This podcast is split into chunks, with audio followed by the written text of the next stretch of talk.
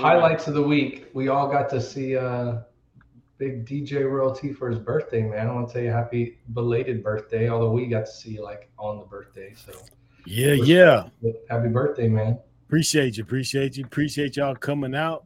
Appreciate hanging out with the crew. Al, I did learn hard? that Al Hero's very, Huh? very good at pool. Oh, there you go. I'm not. Yeah. I, I get super lucky. That's kind of the story of my life, right? I don't know. He was talking mad trash when I came in, and then he stopped. I don't know what happened. I beat you Yeah. once. What? Truth be told, Matt Johnson is a pool shark. Not at all. Not at all. I got lucky. Yeah.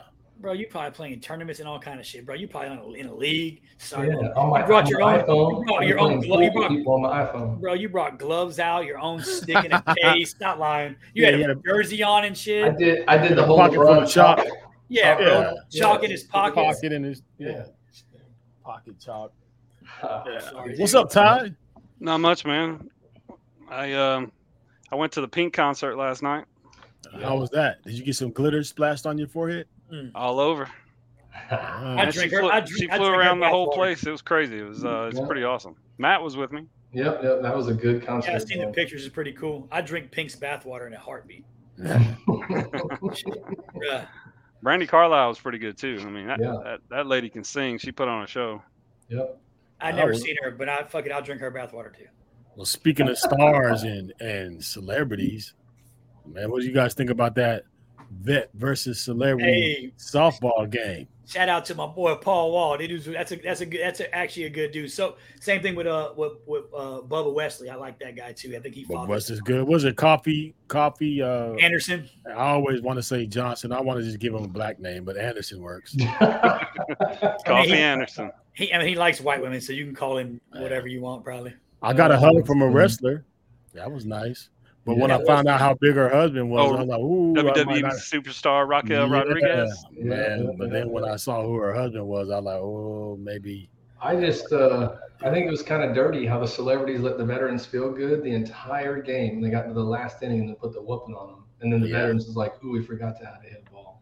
Yeah, They played pretty good though. They lost by one. It's all right. yeah. Raising money for them to take vets out to play in tournaments all over. It's a good deal.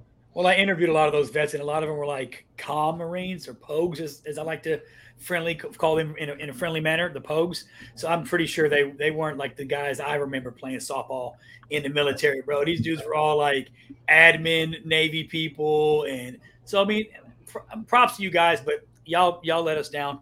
I heard it in Ty's voice at the end, like he just seemed like just disappointed, like he seemed Yeah, hurt yeah. at the end of the game.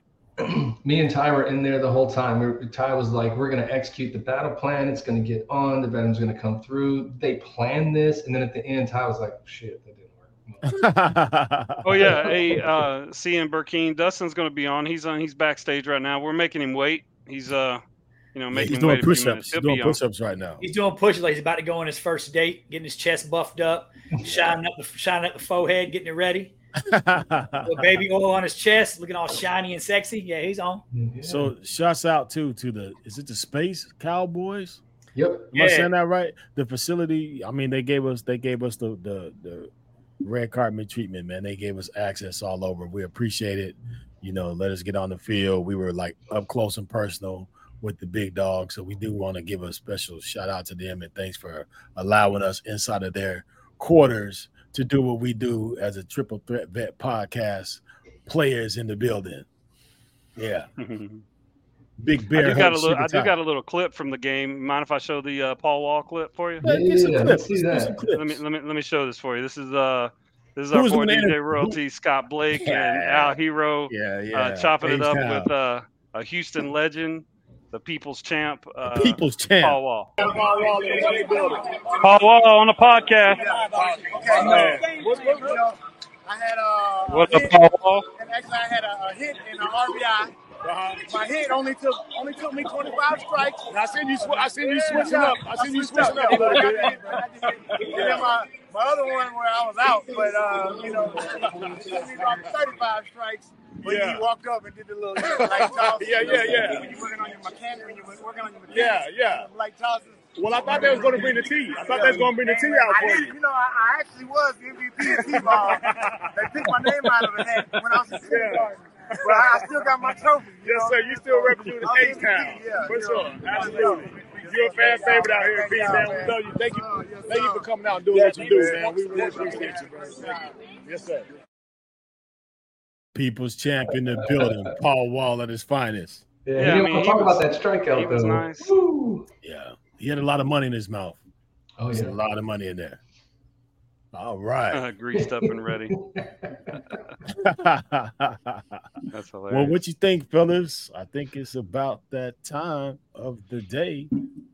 Yeah, let me go ahead and introduce my brother. So Yeah. I, I deployed with this guy um, in 2007, and we were in the same MP battalion uh, for probably whenever he got there. He was in 194 until he left in 2009. I left in December of 2009. So we, we ate a lot of the same road. So if I get emotional tonight, it, it, it could be just like I was with Fight. This guy is somebody that I actually been to combat with and, and knows my story. I know his a lot of his story. So we're going to talk to Dusty Rudd. Um, he's going to talk about his uh, service. He's going to talk about his healing using psychedelics. Uh, we did post an article early earlier from the VA about psychedelics, so check that out too. But without further ado, I want to bring Hold on. Yeah. Before you do, I'm sorry, Ty. I don't mean to interrupt. Oh, but I it's just all had, good. I just had a quick question before we bring him in. So you Yeah. said you went on a couple of, of deployments with him.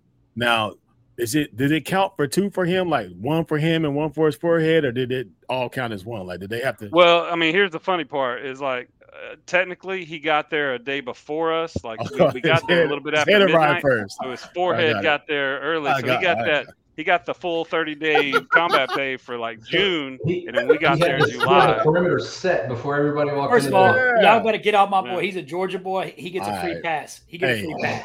Look, he's he, he's cool, man. We we we mess around with him, man. But you know, what I mean, he he could he packs a heavy punch, man, and he he takes it well. So that's why I give him the shit. But he knows we love him, man. So Yeah. let's go ahead and bring him on in before he comes in. Yeah, and kicks without my further ass. ado, uh, Staff Sergeant, Army veteran Dusty Rudd. Dusty. Come on sometime. Sorry, sorry. I had, uh, my head, my head came on before my my, uh, my voice did. Sorry, guys. Oh man, Dusty, that's almost as bad as that guy that plays for Boston, and he wears that damn headband. I can't remember. I know he's from Colorado. I can't think of his name right now, but he wears the. Oh my gosh, man, he gets on, bro. We just die laughing, me and my kids, but it's all good, bro. We love you. Well, Head it's like uh, Trey Lance, man. I said Trey Lance uh, has got a bet, better shot of his eyebrows meeting his forehead than he does getting it Dallas into the playoffs. I tell you what, oh, it's one of those things, man. You got you got that Peyton Manning gene. Yeah.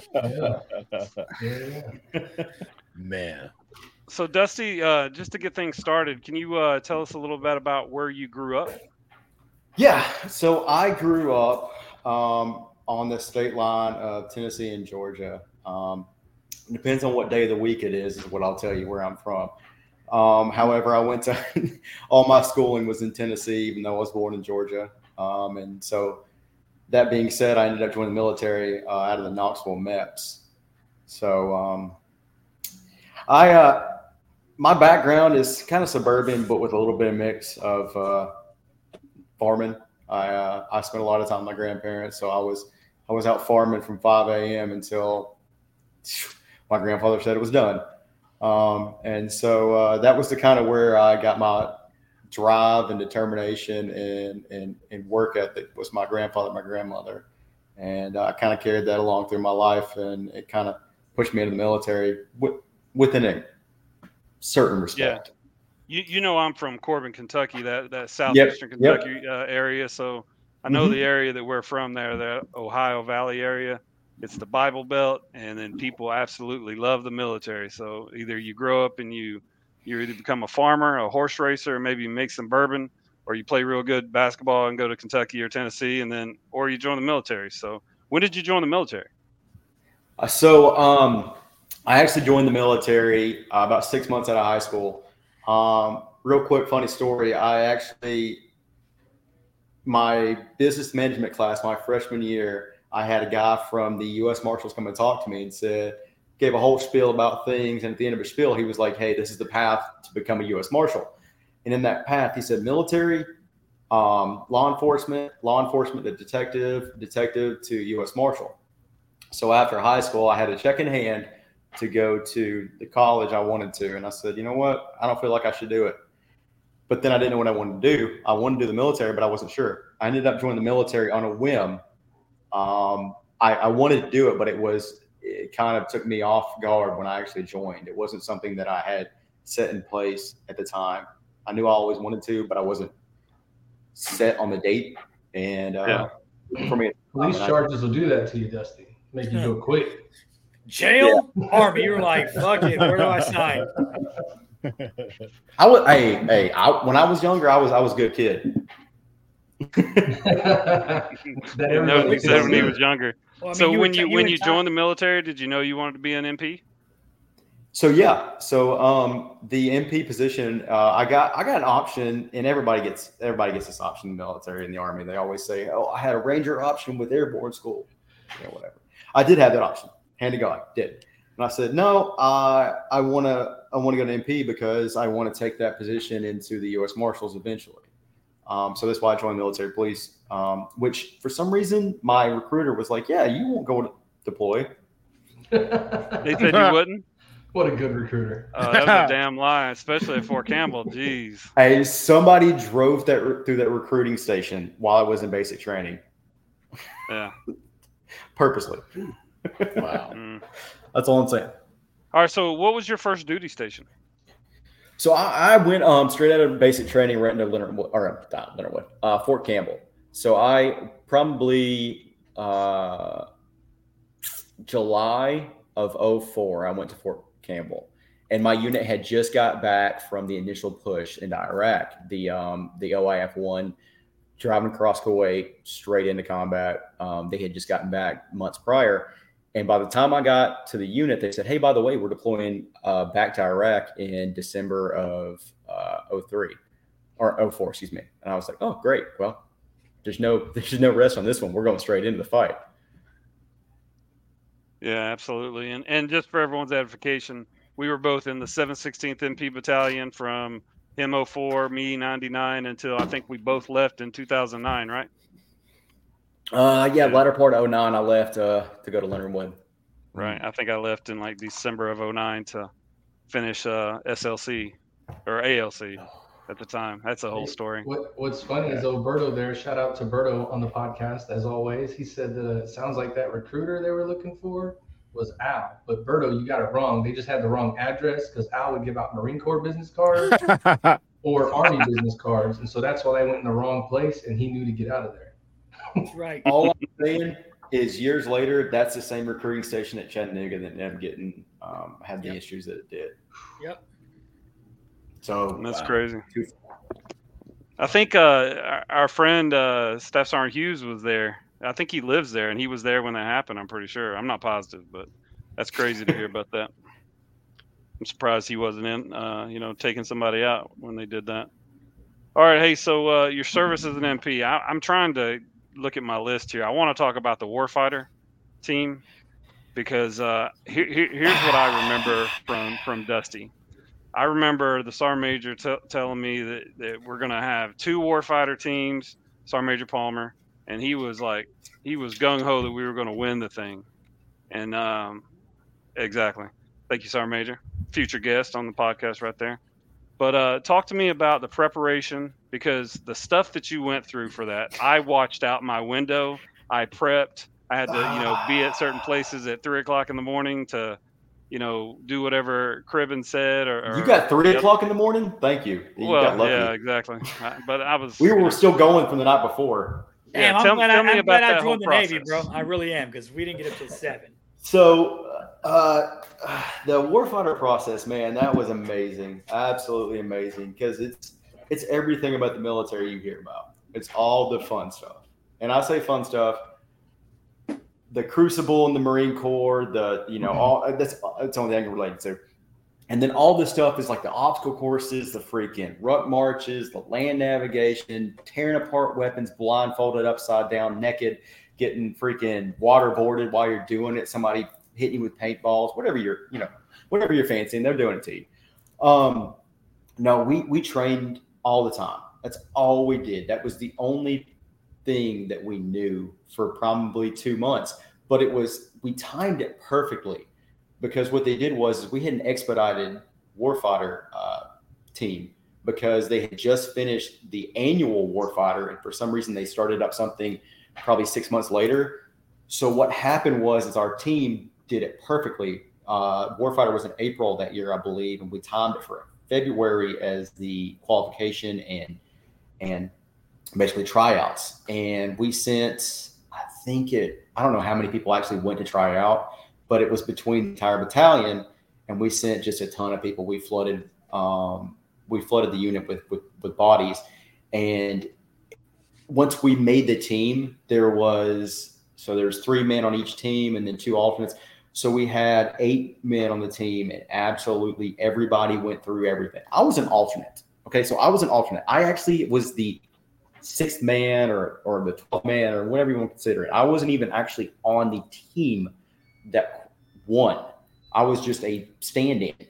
I did everything they did. There was no there just because I was an alternate didn't mean we didn't get to, you know, get all the crap. And so we did it morning, noon, and night. It was absolutely, you know, 72 hours, no sleep. We would do a 16 mile ruck march into a land nav course, the land nav course, go back to the unit, get to the unit. They give you a freaking Rubbermaid tin full of just military parts. And it's all, it's a 50 cal, it's a Mark 19, it's an M4, it's a freaking saw. Hey, by the way, you're blindfolded, figure out which this goes to. And oh, we're timing you. And you have five minutes. Mm. Did, did you know this going in that that was going to happen? No. I got volunteer. I got voluntold by my unit because I had a good PT score. I'm like, y'all know I'm right. stupid, right? What was your PT score on the extended scale, Rudd? Which time? the the best time. Uh, three sixty three. All right, 300. podcast is over. We we ain't got to go no further. So, needless to say, what I'm trying to uh, say is that uh, Rudd was the he personified uh, resiliency and he personified you know training your body and your mind to learn everything about your MOS as well as going and carrying the flag, literally carrying the flag for our battalion and his company 194 and go to a Leonard Wood and just absolutely showed up and showed out. I thought it was amazing. Uh, you know, other than all the deployment stuff we had, that I was really one of the proudest things I remember from all you guys is, you know, something we did at Fort Campbell. So thanks for that.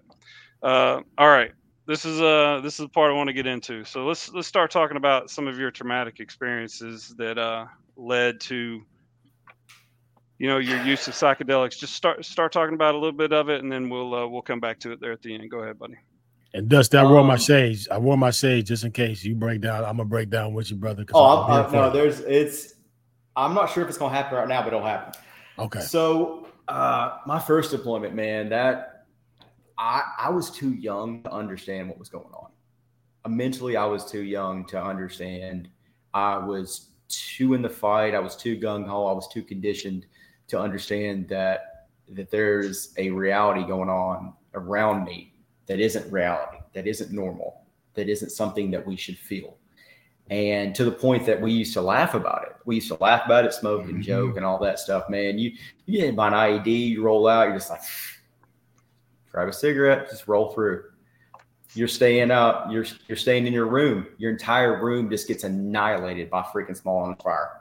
Like you're literally standing outside of your door, you look outside and just you see rounds and tracers going directly in front of your hallway, not your not like you know overhead or something like literally you could it's it's like almost like you're standing under an awning and there's rain in front of you and you can see it all hitting in front of you that's how it was like literally if you would have taken it one step forward it was going to be in your dome piece done wow stood there and watched it like it was nothing and then two seconds later after the fire stopped you threw on a helmet your vest and PTs and ran out and tried to freaking figure out what was going on and return fire. Wow. I, am not sure how that was normal, but that was normal. wow. That's crazy. That kind of goes back Mm. to what Berto said last week or the week before about the age, right? The, the the age at you know 25 years old, you know, being like the age of where your brain is actually you know can you know conducive to to an, an environment like that. But anything before that, right? You're just not mentally developed as especially as a male, right? To to to to under, really understand what we were doing and really comprehend all the ramifications of what combat actually looks like and what it does to you mentally and, and even physically, right? So yeah, that goes back to kind of what he touched on as well. How old were you when you were on your first hump, Dustin? Um, I was 19. So I, Yeah. I turned, uh, so I think I turned 19 in basic training. Went to my first unit at 19, and then my deployment, um, the the beginning part uh, was 19, latter part I was 20.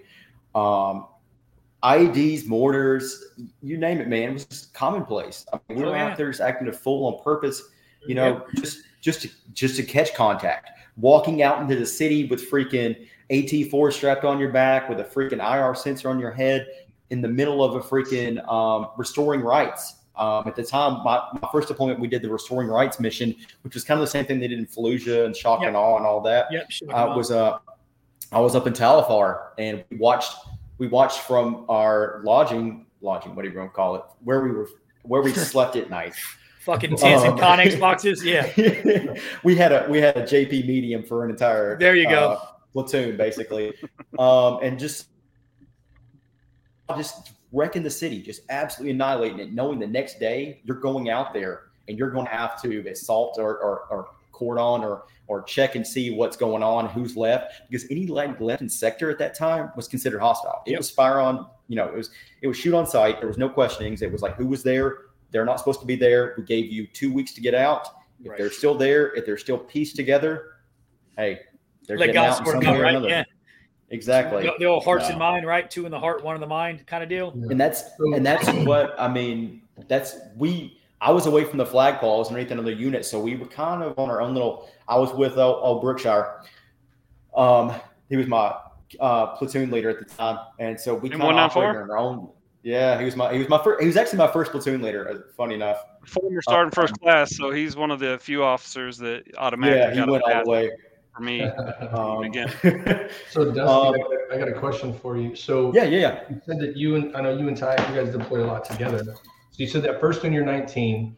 So I know that you're getting into the, the tail end of it, but I'm, I'm curious to know at what point or where were you? Were you downrange or were you back home where it started to turn for you, where you started to realize like, hey, I need to, like something's not right, something's not going on. Where did you start to, to kind of feel that journey starting for you where you stopped going, oh, well, it's just normal to run the middle of the street with, with all that stuff on and, and, and invite that danger. At what point did it turn for you?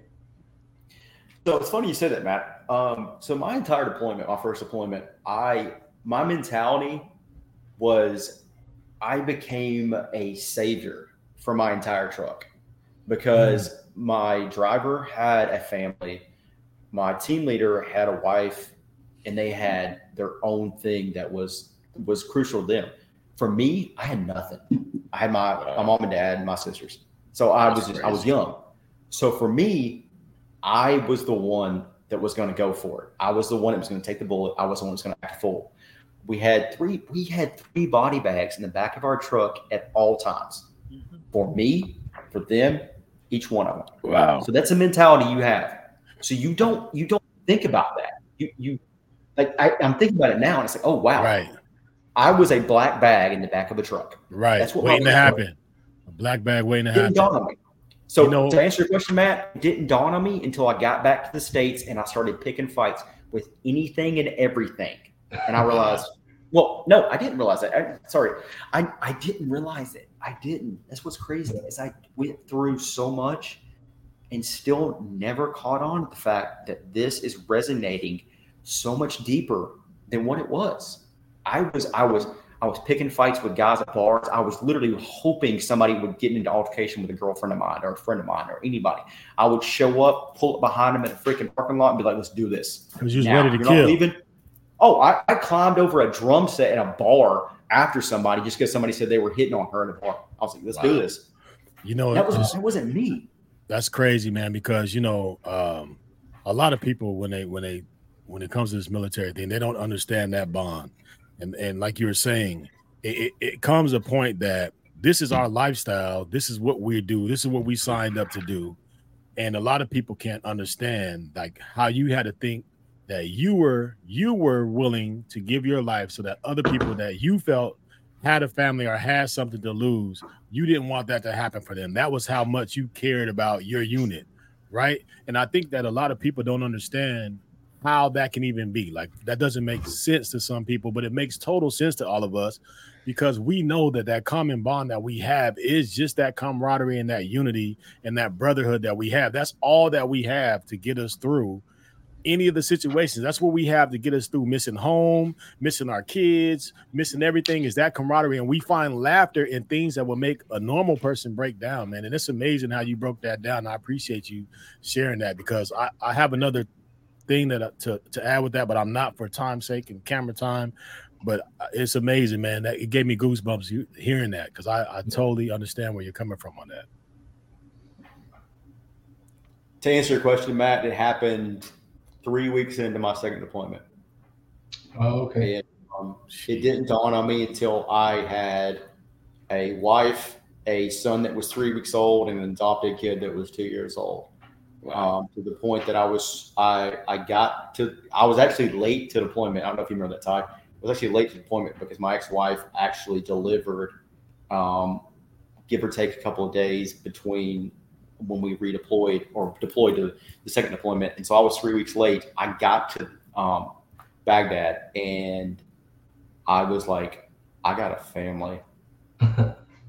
well, you are now put into the, the, position of the people in the first deployment that you were right. trying to protect. So now, I, I don't know, maybe you can tell, maybe you're looking around now at that point and you're trying to figure out who's going to be that guy for me. And so when it, when it comes to that, that's the, the good point that Scott and you brought up. When you get into those situations, what you have is each other, right? Um, but that's interesting that it took you staying, birth a child, getting over there, and stepping off and going, oh, wait a minute, this is different than the last time. It's it's not the same as it was.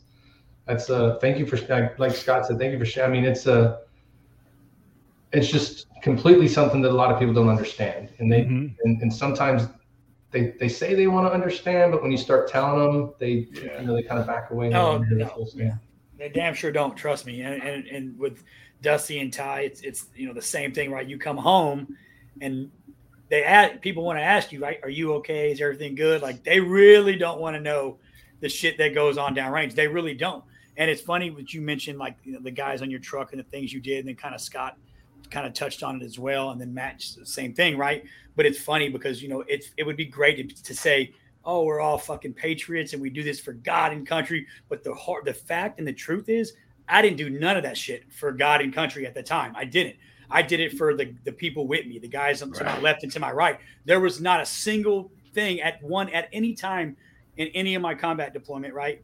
Did I ever be like, shit, I'm out here for America, fucking freedom? It was like, no, uh, I'm out here because my boy Lonnie Martinez and Chris Bisbee and all you know all these people on the team, right? That's who I was there for because I was like you. They got families, they got kids. We all need to go home and see those people again. Right. Fuck, fuck that flag right now. Like this is we're in the mix, we're in the moment. So Dusty, spot the fuck on, bro. It wasn't. It was never God and country at that moment. Now looking back, you know, we're like, hey, we're patriots and we did it for our country. But the fact was, I did it because some fucker told me I had to go there and do it, and I'm gonna do the best at it that I can. But I'm really doing it for my brothers to the left and right of me. That was the bottom line. Yeah. So I'll tell you something about about Dusty. He uh he was a sergeant during the first deployment. You were a specialist, right? Or you might have been a corporal or something. I was the second three. Okay. I was eighty three. The, the second nice. deployment in, in in Baghdad, he was a sergeant. I think he got his promotable status while he was there. I know he's eventually a staff sergeant, but he was there to do PSD for our battalion commander. And so not only did he have the battalion commander to worry about, which was actually a cousin of mine. Yeah, go I ahead. Was, I was there for Jeff. I was not there for the commander. I was there for Jeff. Yeah. Okay. gotcha. I gotcha.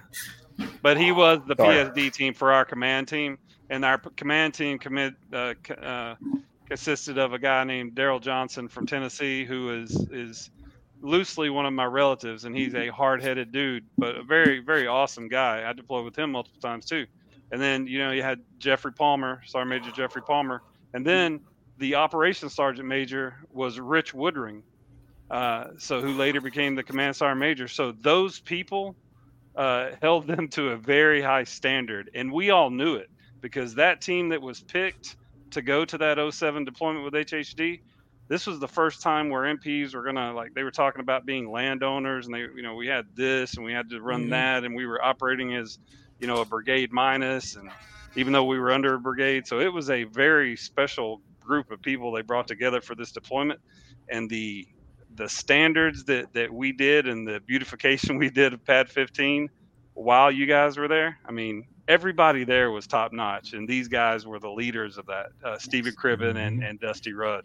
So uh, kudos to you. Hey, Dusty, we're going to step away for a second and uh, pay the bills, but when we do get back, we'll get into uh, you know more of your of your spiral and then some of the healing stuff we're going to talk about. So Yes, be sir. right, ladies Robert. and gentlemen, All we're right, here with Dusty Rudd, ladies and gentlemen.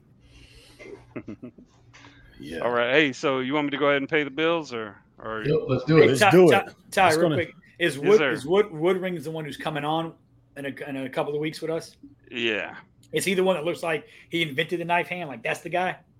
yeah, he's he's Oh, the uh, He looks like he invented this. He looks like he invented this move right here. Like what mother? He looks like this Mhm. guy right here. Like I like him already.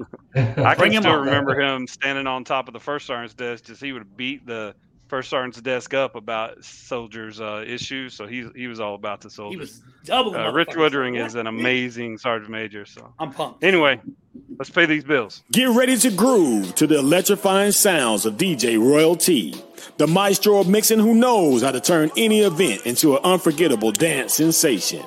Royalty Entertainment is here to bring you the ultimate musical experience straight from the ones and twos in your ears and through your body to activate them dancing shoes. Get ready to sweat, party, and have a good time while your DJ needs are being blazed by none other than me, DJ Royalty. I have spent years crafting together a DJ entertainment empire that promises a customized blend of musical tracks, mix and mastering, and top quality sound, all while providing a vibrant ambiance to accommodate any of your DJ needs. Royalty Entertainment Services is your premier one stop shop for top tier musical entertainment and is hosted by yours truly. For more information, reservations, and booking, feel free to look around the website at godjroyalty.com. I am DJ Royalty, and this has been another Royalty Entertainment production. Yeah.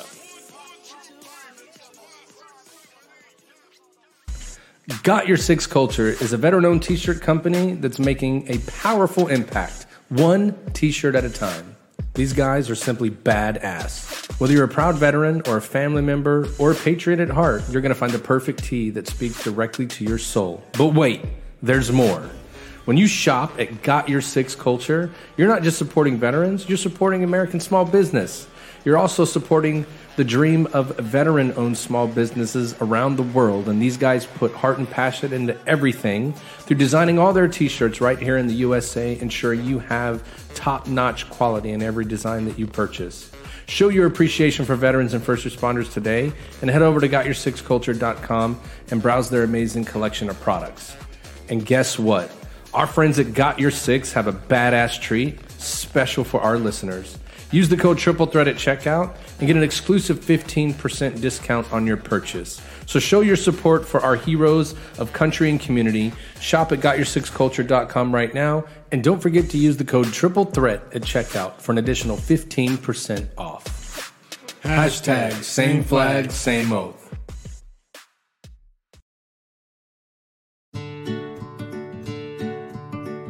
So our number one priority is taking care of veterans like you. So just got a couple of uh, bits of paperwork for you to sign. Right?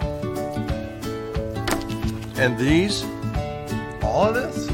Oh yeah, just a few more. And these. Don't you have an easier way to do this whole thing? And these, and we'll be done. Whether you're buying your first home, refinancing an existing mortgage, or trying to lower your monthly payment, Veteran Mortgage Solutions have the resources, knowledge, and experience to help. No down payment required. Easy approval process. Minimum 580 credit score, competitively low interest rates, limited closing costs. Don't keep going back and forth proving your income with other providers. Visit veteranmortgagesolutions.com.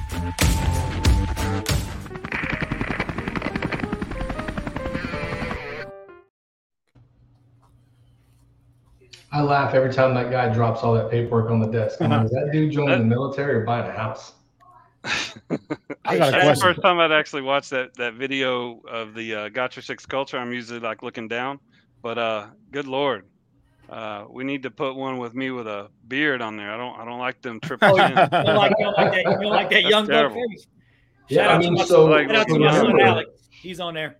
Yeah, he said you invented the knife hand, but he doesn't know that thing was around for a long time. Yeah, he don't know, but he said he caught a couple of those back in the day. so I will tell you, Ty, that was from uh, the first golf tournament, right? And we just finished Yeah. this other one. Yeah, that was the last. That was last year. We'll have to update some of those pictures, maybe. So Hey, you before know, we jump back into it, real quick, I just want to tell you guys that uh, we finished calculating everything, and it looks like we're going to be able to donate around uh, seven thousand dollars to the Nice. Zero. Wow. Good Seven job. thousand dollars to the Yeah, Project their- Zero, and that money goes to services. allow them to get. Yeah, absolutely. Hey, Yeah, man, so I got a question. Everybody that came out, everybody that participated, everybody that played, everybody that sponsored. We, we just we thank you guys so much, and just get ready to do it again next year because this is going to be an annual thing for sure. So I got a question. So that that sexy shirt that Al Hero has on right now, that sexy hoodie he has on. Yeah. Do, are, are are our guests able to get those, or is there any way that we can get any of this triple threat vet podcast Yeah, um, paraphernalia? well, well, it's it's coming soon. I'll tell you that. So you got to be on the lookout for it. Uh, we're all so everybody knows in the process of working out how we're going to do that because we need to figure out uh, as a group here. You know, we're all about supporting veterans and their causes and first responders and helping people. So the thing that we've got to really determine and figure it out is who are we going to help when we do this. So yeah. uh, just keep on the lookout for it. You'll be able to to, to check them out, and so we'll, we'll even have a, a special shirt for people to buy. That uh, you know, we're, we're gonna be we're gonna be famous in our own minds like we are every day. So uh, there'll be some signatures on shirts. It's gonna be a good time, but you know, just be on the lookout and and and support us because supporting us and supporting Got Your Six and supporting DJ Royalty and even Veteran Mortgage Solutions and our sponsors that are on the podcast. You supporting these guys helps us support other areas that that help veterans in more impactful ways, right? Yeah, you're buying a shirt. Everybody needs a shirt. Or even if you purchase a home or you go to a party, like those things are what helps people get through. So supporting us supports them. We just appreciate everybody that does it. Hey, speaking of that, uh, real quick, you know, you mentioned it was my birthday. Uh, thank you everybody for saying happy birthday. But I woke up in the morning, man. Yeah, I woke up in the morning, man, and we we went out in Houston and downtown and fed the homeless. That's how I started off my day, man, and that was very good for the soul. Uh, you know, to have people come out there and and and do that, there's it makes you realize how for- fortunate you are, even when you feel like you're not fortunate. Right? There's always somebody who's in a worse situation for your than yourself. So I, I know for myself, it just made me feel good to do it. Uh, I encourage anybody if you have the time, if you have the, the mindset that you want to do it, just get out and help any way that you can, whether it's veterans, whether it's your neighbor, whether it's a homeless person, anybody. I just encourage you to do something for somebody else sometimes. And, and the overwhelming feeling that you get from that is good. It's therapy for sure. Yeah, and I want to yeah. and I want to give a personal uh, thank you to Sarah Cobb for opening up Casa de la Cobb to me, right? And that's the funny thing when you talk about veterans in this community. I've met Ty Cobb twice, and he let my dirty ass sleep in his house, right? Open his doors up to me, took care of me, and then I had an opportunity to go to spend time in the East Wing of uh, the Blake Mansion, the Blake Manor. Whatever. time in the east, the east wing, right? It was pretty awesome. But I definitely want to want to personally tell Sarah, I really appreciate the hospitality, right? And you opening your door to me. I know we probably drove Ty insane because neither one of us shut the fuck up ever. And we were like all back. We looked at Ty's face a couple of times, and he was just looking like, "Fuck, I need to get out of here." I- I- That's why I'm so quiet, man. I can't. I can't get a word in Oh. edgewise. Between my son, my four daughter, my two sons, my four daughters, and my wife. Nah, I ain't talking much, homie. I'm just keeping quiet and standing in the corner. hey, I want to give Dusty a shout out too, real quick before he jumps back on here. And he's got a good looking beard too. You know what I'm saying? The beards do help. So it takes away from his forehead. Like this beard takes away from my, my big ass schnoz. Like if I didn't have this beard, my, I have a little tiny baby chin. I think we got a picture of that though. Bro, it's I look like a Russian. I look like, like I, Yeah, I look like well. I'm in Croatia. That's what I look like. Baby shark, baby shark, baby shark. Yeah. Yeah, we got you.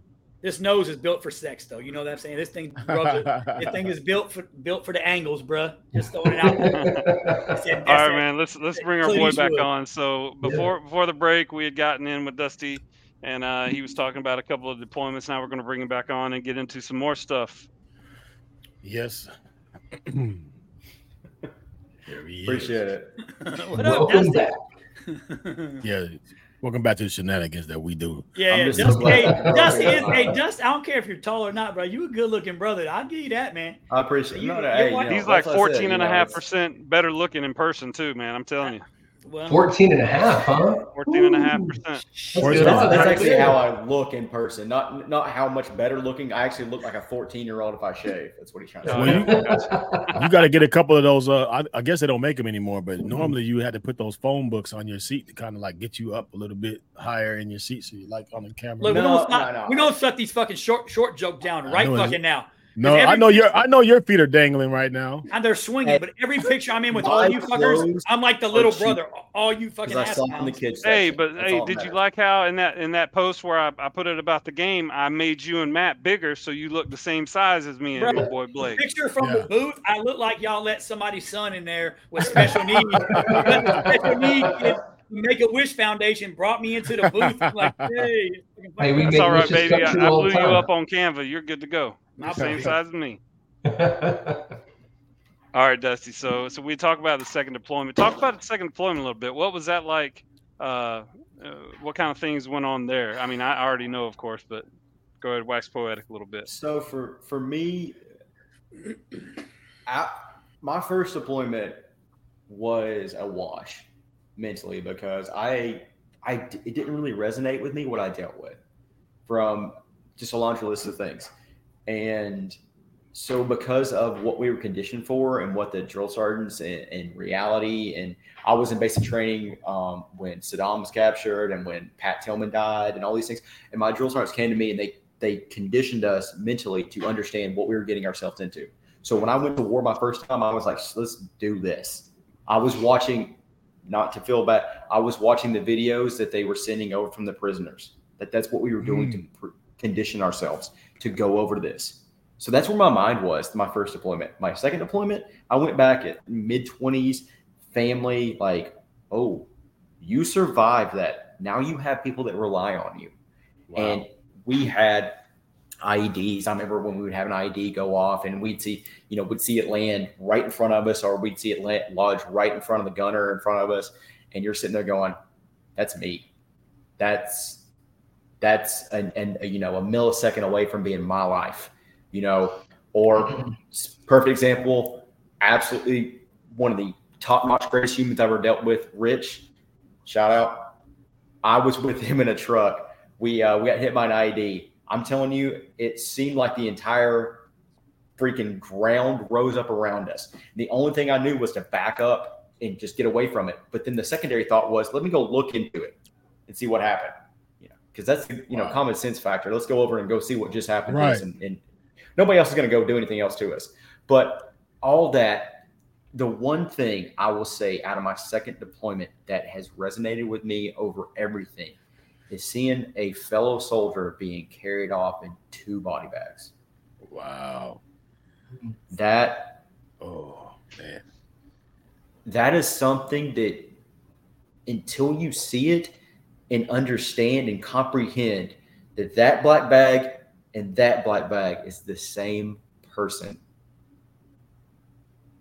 it, it, it doesn't hit home until that moment you may have some issues you may have a little bit of you know standoffish and kind of feel uncomfortable with something and have that anxiety and until you see that happen it hits you and it hits you hard Oh yeah. and I think I think that my family was a was a catalyst, but I think that was probably the one that just really just just wrecked me, honestly.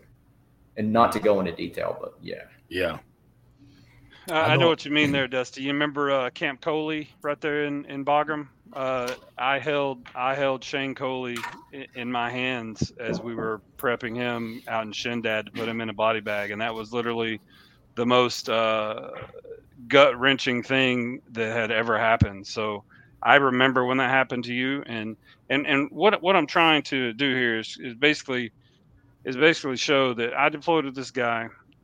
I know how awesome he is. I know the things that he went through. So here's what we, what I really want to get to is after his deployments, he really started to uh, do different things. So Dusty, let's get into that. So what happened uh, to make you start spiraling to where you would need to use psychedelics? So what happened there? Uh, the the most condensed version I can give is is basically I left a 15 month deployment in Baghdad from all I dealt with there, came back, reset somewhat back in Fort Campbell, and at that time um, I came on horse drill sergeant school. Um, went back from Fort Campbell to to Leonard Wood with no really reset, not, not really being able to give myself the time to kind of condense and, and kind of come down off what happened. And then I was put in a position at drill sergeant school into drill sergeant duty to where there's no break. There's no break. No matter what anybody says, there's there's you're out there, um, especially for the first three weeks. You're out there for six seven days a week. You're waking them up at at five thirty, which means you got to be up at three thirty. You're putting them to bed at at you know I don't know, I think it was like eight. And then we're still there until, you know, 9, 10, 11 o'clock at night, trying to reset for the next day. That happened for two years. Wow. And probably a year into it, I lost it. I started having panic attacks, anxiety attacks. At the time, they thought it was heart rate issues. They put me on a Holter monitor. They put me on, you know, they tested my freaking uh, blood pressure. They tested my freaking uh, uh, heart rate. I took my heart from like in the 40s to 222 on a machine and went from 222 to 113 when they took me off. The doctor's like, dude, it's not your heart. Come to find out, they're like, no, you got severe, severe mental health issues. Wow. But it wasn't it wasn't really something they noticed. My ex-wife was telling me for freaking months and months and months. She's like, You're you know, you're not the same. You changed from your last deployment. And I'm like, No, I'm the same dude. Meanwhile, I'm going into my house with a pistol, clearing door, room to room to room Gee before I let my wife and my kids go in the house. And that is not just a ah. one time incident. I carried on me at all times. I had an incident where somebody ran into the back of my car on the highway and my freaking pistol flew underneath my seat. I grabbed it as the first instinct to shoot the person who just rear ended me. And my ex wife was like, that's not normal. And I'm like, Right. how is that not it is. normal? Right. I You carried told this to me. I carried Right. everywhere. And it was like that was just the the the start of it all. And it just it just escalated from there to the point that my unit was tired of dealing with me as a drill sergeant and took me from a drill sergeant that was in charge of soldiers in the training phase to put me as a drill sergeant that was in charge of medical processing soldiers who kids that got in um, medical issues in service and were getting medically discharged out of basic training. And so at that point, they they ended up basically just kind of saying, "Hey, we, you know, you're a little too much for us to deal with because you're you're intense." I don't know really because I, I my cognitive functions weren't there. Like I hmm. I was I couldn't I couldn't do left right left with soldiers. I couldn't call, call cadence. I couldn't do anything because my brain was so far gone from reality that I couldn't have a thought process to instruct somebody from point A to point Z. And so they were like, "You're only here at this point just as a body." And then Wow. even then, I went to my next position before I left drill sergeant duty, and it was just like I was just I was a body. I became a body probably from the time I left Fort Campbell. In the military thought process, in the military um, just hierarchy, that's all I was. Now I was good at hiding it. Oh man, I was good at hiding because I knew the words to say and the way to do things to keep it where it looked like I was functioning. But inside it was a battle. And I didn't even know it was a battle. Because it was for me, it was like, oh no, that's just that's just, you know, that's normal. That's nothing. And I rein me, like I said, Ty, rein me in um on where I'm going with this. Because I Yeah, where, where you're going is like, Yeah, what, what I- effects did this have on your family and then with the unit? Well, I got divorced. My um, my unit bumped me um, into a, a lesser unit. Uh, my ex wife served me divorce papers. Didn't talk to me. Basically, served me divorce papers. Took everything. In my mind, it was like, oh man, it's all her. It's all her. You know, she's freaking doing this, that, and the other. I was definitely a part of it. Yeah. Knowing now, I was definitely a part of it. Now on her end, I don't know. That's I know what my hand in what I did was, Mhm. and um, I ended up getting divorced. You know, my my ex wife moved back to Georgia with my kids. I was in Fort Leonard Wood, so you know, we talk about a powder keg. Let's say, okay, I'm already here. Let's just go ahead and raise them to here, as far as where his emotions are. So now he doesn't see his kids, doesn't see his family. He's already mentally unstable. We're going to take everything away from him, and you know, I became that guy that would work 24 hour duties just to work 24 hour duties because I had nothing else to do. I had no family. I had nothing driving me because in my mind, my my family that was what I that's what I'm here for. I'm mm-hmm. here to support a family. That is that is my overall. That's the way I was raised. That's the person I am. That's all I know. When I didn't have that just just persona and ideal in life, I didn't know what to do. I became a freaking just float. I was just So- moving around. Hey, Dusty, I'm a, But what did you do, Dusty? How, how did you? I know you. I know you dealt with the psych. You've done some psychedelic tre- uh, treatments and things. So you know all that comes crashing down. And how do you pick yourself up? How did you rebuild Dusty Rudd and, and, and get back on the track you're on now? Yeah. In service, it didn't happen. Right. And I'm, I'm, I'm yeah. As, as quick as I can say this, I left. I left drill sergeant duty. Got to Fort Campbell again. When I got to Fort Campbell, it all crashed down. It literally crashed down. I started stealing because I was chasing thrills that I was when I was in Iraq, like the the feeling, the the, the sweat, the adrenaline. I was stealing to steal. I wasn't stealing for any other need than it was just like something to give To me do. that Right. emotion and that feeling. And it literally was nothing I needed. And I got arrested, and then I got arrested again, and then I got arrested again. And my unit was like, I'm like, they were like, we can't deal with this guy. So they bumped me to a freaking medical processing unit for mental health. My mental health, I got sent to, I spent 72 days in inpatient care for mental health um, in my service time. At one point in the middle of that, I went AWOL. While they let me out, I went AWOL. They sent me back to the freaking mental health unit. And it was just, it was a never ending spiral. I was like, I, I was crying for help and telling everybody that I am not mentally stable. I'm not functioning like I was. And again, I keep shouting out to Rich, but Rich can say I had nine years of service where I didn't have a mark on my record for any kind of derogatory statement for nine straight years. In the course of a year and a half, on the end of my career, it went off the rails. And mental health is telling my unit this guy is acting out directly related to his mental health, PTSD, anxiety, generalized anxiety, all these conditions. Everything that he's doing is directly related to who Yep. he has become. And my unit said, nope, he's too much of a problem. We can't deal with him. They ended up booting me out on a freaking other than honorable. They wanted after They all of the, wanted- oh my god. after everything. So- they so you know- wanted to get me for a uh, dishonorable, but I contacted Rich, the guy, the individual, uh, the sergeant major who had me in two weeks, and I said, "Hey, I gotta have somebody talk. I, I mean, I, I gotta have somebody talk for me because I can't do this. I'm literally Yeah. on my own. I'm fighting for my life right now, and I'm telling you right now, if Rich hadn't stepped up, I would have walked out on a Fort Campbell, and I would have freaking walked in traffic Yep. because I had nothing. I went from an E6 to an E4. They freaking cut me like it was nothing. Hey, Ty. Yeah. Dusty, let me let me let me tell you something that I that I heard and I and I know it's it's in my heart and I know that it, I know that it's there. The reality is this, my brother. Part of you left in those body bags that were inside of that in the back of that Humvee or whatever it was that you were in. Because mentally, when you see something like that, and the expectation is that that's where you're going to go in the event that something happens. Mentally, you blocked it away, but subconsciously, a piece of you of who you were, that protector, that happy go lucky guy who's ready to protect everybody, left in that body bag. Even though you didn't die on this side of it, part of you did over there, right? And your your pathway was trying to find the other piece of you that left in that body bag that you saw in the back of there. And it happens to a lot. I know for myself, I carried a lot of bodies doing a ceremonial guard. That's my job.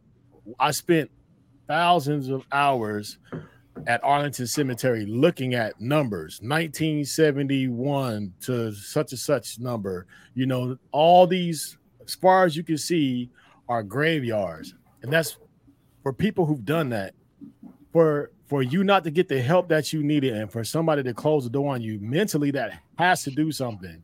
But I'm telling you, my brother, I know just from listening to you that a piece of you left there. And that's what people have to understand when you see veterans, and just because they're not crippled or just because they don't have a missing leg or a missing arm, you know, you look at them like, oh, how are they getting disability? How are they getting this? Why are they getting that? Why do they have a, a handicap tag in their thing and they're sitting in the front and and have the audacity to be like, oh yeah, well, we don't give military discounts here. Are those kind of things that we hear that we have to look out like we're asking for some, you know, I, I, I can go on a whole nother thing.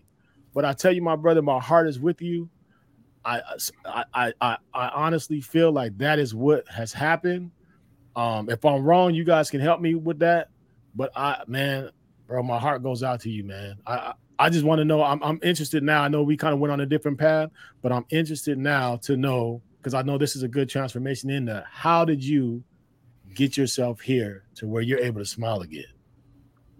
So condensed version. Um, when I got booted out, I battled for a while, um, from homelessness to back into jail again, um, back and and bounced around um, until I met my current wife, who brought me down to Florida, and it kind of um, started me on a path to kind of figure out what I needed to do. Now, granted, I wasn't fixed. I wasn't fixed. I still battled to the point that my ex-wife, or Jesus, my current wife, um, my current wife was like, we, you know, we went through everything. I went through all uh, modalities. I was working because I, again, uh, DJ, it was funny. I was working with all my issues. So I am Mhm. I'm going through all the stuff that I'm dealing with and still doing a 9 to 5 job because why? Because I have to be protector. I have to be that person that pays the bills. I have to be that person because that's who I am. I don't know anything else.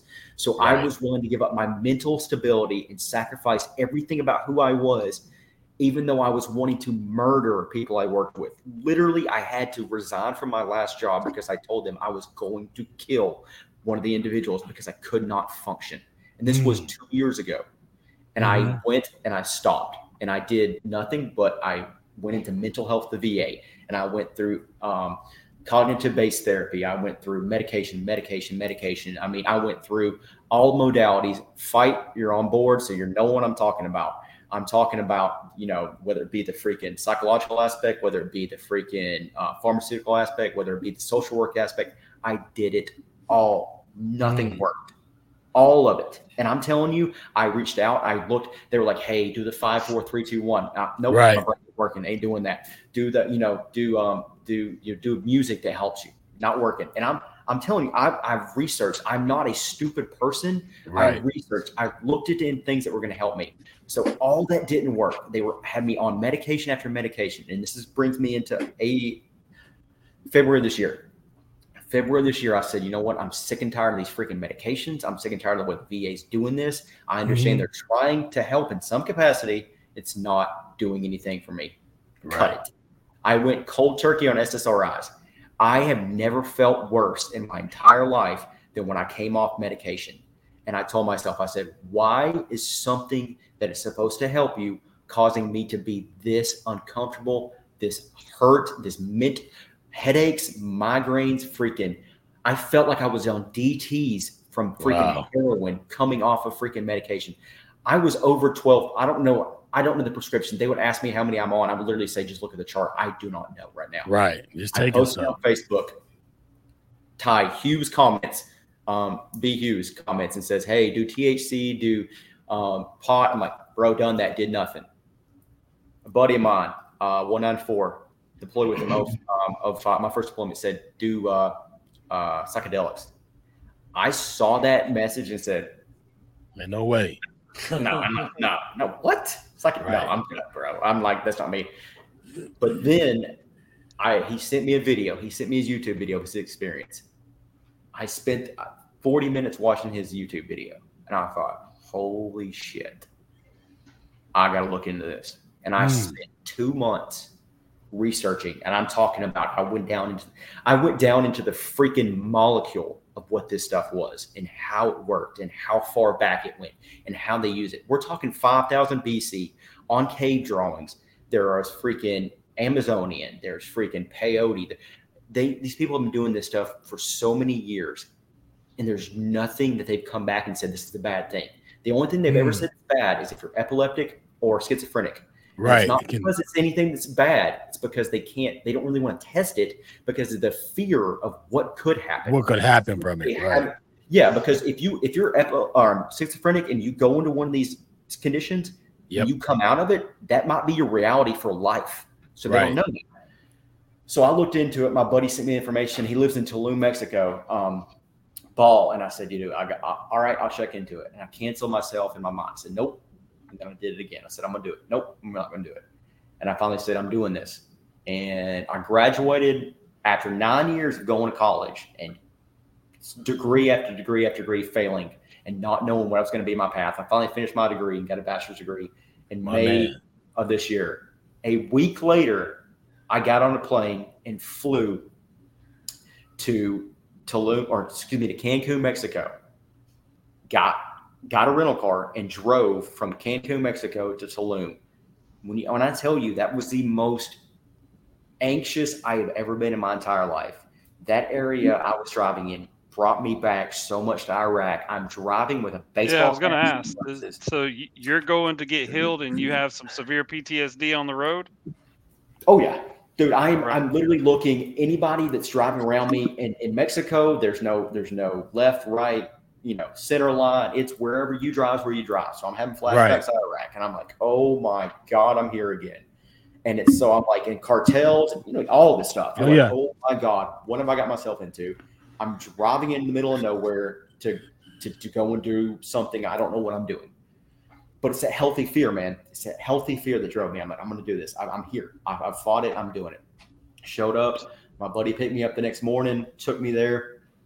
Bro, when I tell you, there's a lot of agencies out there that are working with veterans and psychedelics, and there's a lot of screenings, and there's they're doing blood pressure, they're doing testing, they're doing a lot of things right now. This was on me. This was something that I literally I picked up shop and went and did. I'm not saying I'm out in the middle of freaking, you know, the wilderness doing anything. But it was centralized, but it was still off the grid. Um, Caleb showed up with me. He came with me. He drove me. He videoed the entire thing. I showed up to the sanctuary, man, to do 5-MeO DMT, 5-methoxy dimethyltryptamine. It's within the tryptamine family, kind of the same things in the turkey. There's DMT, then there's 5-MeO DMT. People talk about ayahuasca. The guy that you showed the video of, Justin, he did DMT. What I did, and this is just for context, is 10 to 20 times more potent than what you did. Wow. When you're talking pyramids of psychedelics, 5-MeO DMT is the neutron bomb of it all. It is an absolute shockwave to your body and it hits you and you don't have any other option than to take it. And the only upside is it's a half life of about 12 to 19 minutes. So there's no high after the fact, there's no lingering effects other than lucid dreams on night one, two, three, or four, whatever it happens. I went under, and when I tell you I took a hit, I'm not good with pot, I'm not good with smoking. I went under Yeah. and I was like, this isn't for me. I'm sitting there kind of like, uh, okay, kind of hearing all the music. This is not working because you hold it for 10 seconds. You inhale this. It comes from this um, Sonoran river toad. It's only one frog out there, one toad out there that has this. It is a secretion off of its back that they take, they crystallize, and then you smoke it out of a pipe. It's Damn, something you that smoking looks, frog back. It Damn. you smoking Is this toad. what Mike You're- Tyson talks about when he says "taste the frog" or whatever? I'm Yeah, telling you right now. I had no idea until just now. Mike Damn. Tyson. Iron Mike went from Iron Mike to this dude that you see him on podcast. Oh yeah, yeah. Sensitive Yeah, he, he explained that. So how? Okay, so you you you started Yeah. doing your second, second so hit, and then how that? my first my first didn't hit because I woke up and the guy was like, "How do you feel?" I'm like, "Present." He said, "You didn't get it." He said, "You need another smoke." My brain says, "No, My brain was like, nope, nope. If that wasn't what I was supposed to get, no, I'm not doing it again. He's like, you need no smoke. So my my brain said no. My mouth said, yeah. Yeah. So he was And like, so I took the no. hit, man. I I took it, and I'm telling you, I didn't even last the 10 second. The first time he amplified the dose. I'm talking glass pipe, freaking blowtorch, crystallized freaking toad venom. Toad sperm. Serious. You're in the TP and it's full on. This is this is what you're doing with your life right now. And I sat back, and when I sat back, dude, before I could close my eyes, everything around me went from the TP to this freaking haze of green, and then it just kind of freaking pixelated, and then you're just down. And then you were shot off like a freaking rocket. And it's, you're not, I can't give a context completely because it's not a human feeling. And I'm Right. telling you that it is not a human feeling. It is not a human emotion. It is more that you are one with everything every dimension, every everything in the earth, everything that's ever been, you were one with. The Spider Verse. right. It's it's was- all it is absolutely, and I just exploded, and I became this this ball of energy or light, or just I was I was a neutron, and I was just shooting up, and I remember, and I just I just went, and when I went, it it was one of those things that when when everything was going on, I kept trying to break through. And when I was breaking through, it was this cloud coverage, and it was clouds that were dark and ominous, and it was orange and freaking red and Wow, black bro. and lightning. And you're just sitting there trying to fight it. And as I'm fighting it, everything in me is dying. Everything, emotions, pain, heartache, just telling you, let go. And I'm Wow. I just kept hearing, let go. And I just kept hitting a blockade and over and over. And I could not get through the clouds. I could not make it. And my body is vibrating and freaking just like there's this pulsation that's going on around me. And it's just like, Wow. I, time is nothing. You were absolutely just you were there, and it is it is nothing that you can imagine or explain or give context to. And I finally let go.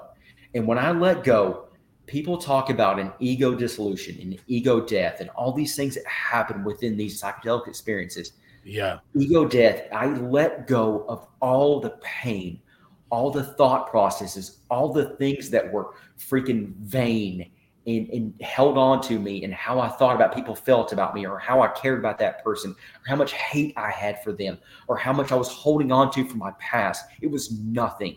You were one with everything and you could only understand that because you were literally taken away from all that heartache and I, when I when I tell you, it's like when people talk about out of body experiences, the Mhm. DMT is in your body. You experience it twice in your life. You experience it at birth and at death.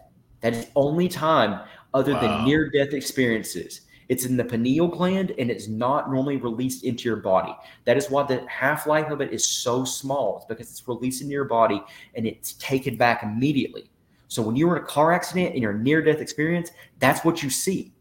I broke through. When I finally broke through, it was it was like the Teletubbies. That's the only thing I can relate it to. Wow. It was like the show The Teletubbies. Yeah. Yeah. Remember the freaking sun. The son come out, yeah, and the little son and the little baby laughing inside the sun. That was my daughter. Wow. It literally, Wow. my daughter's face hit me. And it was like, Wow. that's what matters. What I Yeah. did, the medicine I did, it didn't necessarily whatever the heartache, whatever that you know, Iraq, combat, whatever happened, it has context. But the medicine shows you what's your barrier and what you're blocking out in your life. I was never present in my life in any Wow. capacity. I was letting my past rule my present, and my present was fearful of my future. And there was nothing. And that is so many veterans' lifestyle. We are Yeah. living from what has happened to us, which causes us to think about what is going to happen to us, that doesn't let us revolve around what is going on at the time. Right now. I- Right. That hit me and showed me. and I'm. It was like a black aura and a a, a soul snatching black cloud. Literally, I saw it pulled out of my body of all the pain, anguish, and heartache of my life was taken out of me, and I saw it happen. And it, Wow. And that's the the the most human definition I can actually give because outside of that, it is so much more powerful and intense to Wow. explain. Man, that's crazy because the only other time I've heard somebody say something like that, I had a friend of mine who said he he was messing with a, a, a big old chick. She didn't no teeth in her mouth and he gave her some and, and he had had a lot of experience. But yours is way better than that story, man. Shout out to yours. Yours is way better than that Hey. one ever was, bro. I'm, You're- sitting, you- I'm at hey. the edge of my seat like, whoa. The Hey, I, I tell you, I, I got sidetracked. I started listening to you, Dusty, and you know, you know me pretty well, so you know that I I don't listen for very long. But I was completely enthralled, and I had you on the screen like that. I'm sorry, brother. bro. I uh, I was just listening to the damn story. I know you, and that was an Hey, amazing man. story. Hell with. Snoop Dogg, man. Shouts out to the frog back. We smoking frog backs from now on. I'm on. going. I'm about to go just beat off a frog in the backyard and get some frog sperm right now to make me Wow. forget So about I will say this: stay away from toads. There is one singular toad. Fuck you, Dusty. I'm, I'm anybody- going out. I'm licking toes this weekend, bro.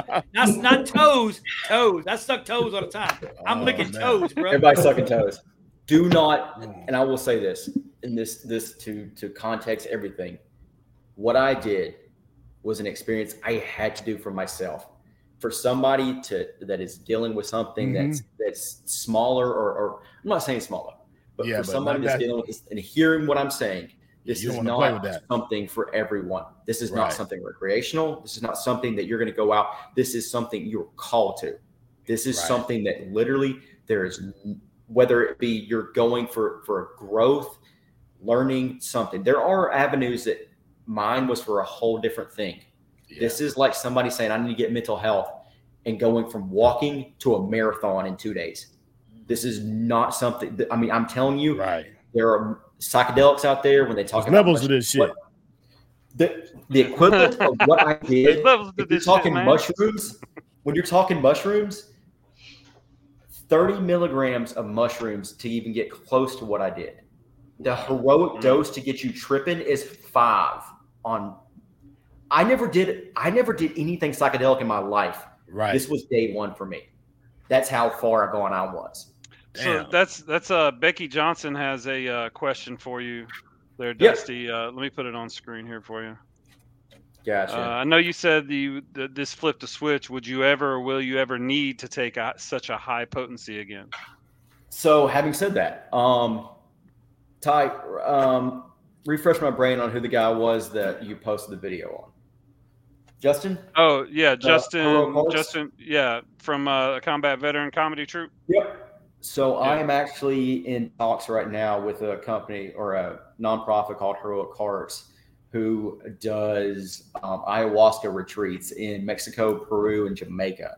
Um, I'm on a standby list right now for November, and there's also one um, that I'm a hard list for February. But my wife's pregnant, due March timeframe. So February, I don't want to get too far lost in a you know Peru, and you know a couple weeks later, my wife gives birth. So I don't know. We're kind of looking at it but I am looking into ayahuasca. Ayahuasca is 10 to 20 times less potent than what I did. It's it's a ingestible and it lasts for 8 hours or so where mine lasted for about 19 minutes because it's in your system. Um, and because there's an MAO inhibitor that blocks what lets it go into your body briefly. And so when you drink the ayahuasca, it causes that trip to last longer. And that's a three part process. And mine is more for growth to see if there is something more than I was trying to understand. Because what the medicine showed me from my last experience was my family, being present with my wife, being present with my daughter, understanding reality is what it is. And you're okay. You've seen death. You're going to die. You're okay with it. Everybody, the biggest thing that I took away from all this was let go. I'm going to get it tattooed on me at some point. I'm going to get a koi fish, excuse me, a goldfish and let go tattooed on me because a goldfish has a memory like nothing. and let go is all comp. But I will go back and do it. I've been trying to do more, but the problem is obviously within the United States and laws and legality, there's a lot of issues when it comes to that. Unless you go to Oregon, Massachusetts, Colorado, some of those other states that have some kind of, but it's most of those are psilocybin or MDMA trials. Those are different. Those are a whole different spectrum from what I did. Not saying they're anything different, but it's it's a different experience than what I went through. This is not something that somebody goes and just shows up for and says, Right. "Let's just roll the dice." Let's See just what try this out. Right. So were you Yeah. different right away as soon as you came back? Like with after after Yeah. the Teletubby son went away and you saw your daughter in there and everything kind of came back. Would you say that you were healed at that point, or did or did you still have some work to do? So there's in life, there's no 100% 180. Right. You're not going to be 180. Right. But what I was given is that blockade was busted because you were given so many blockades, whether it be from military service, trauma, whatever. It Yeah. blocks you out from healing and understanding what reality is. And you go into this matrix and this box of emotion that this is the only reality that I know. And so anything outside outside of it is is, is not going to happen. And for me, what happened is it's like a freaking clock. And when that pendulum is going from left to right, for me, that pendulum swayed right and stayed right.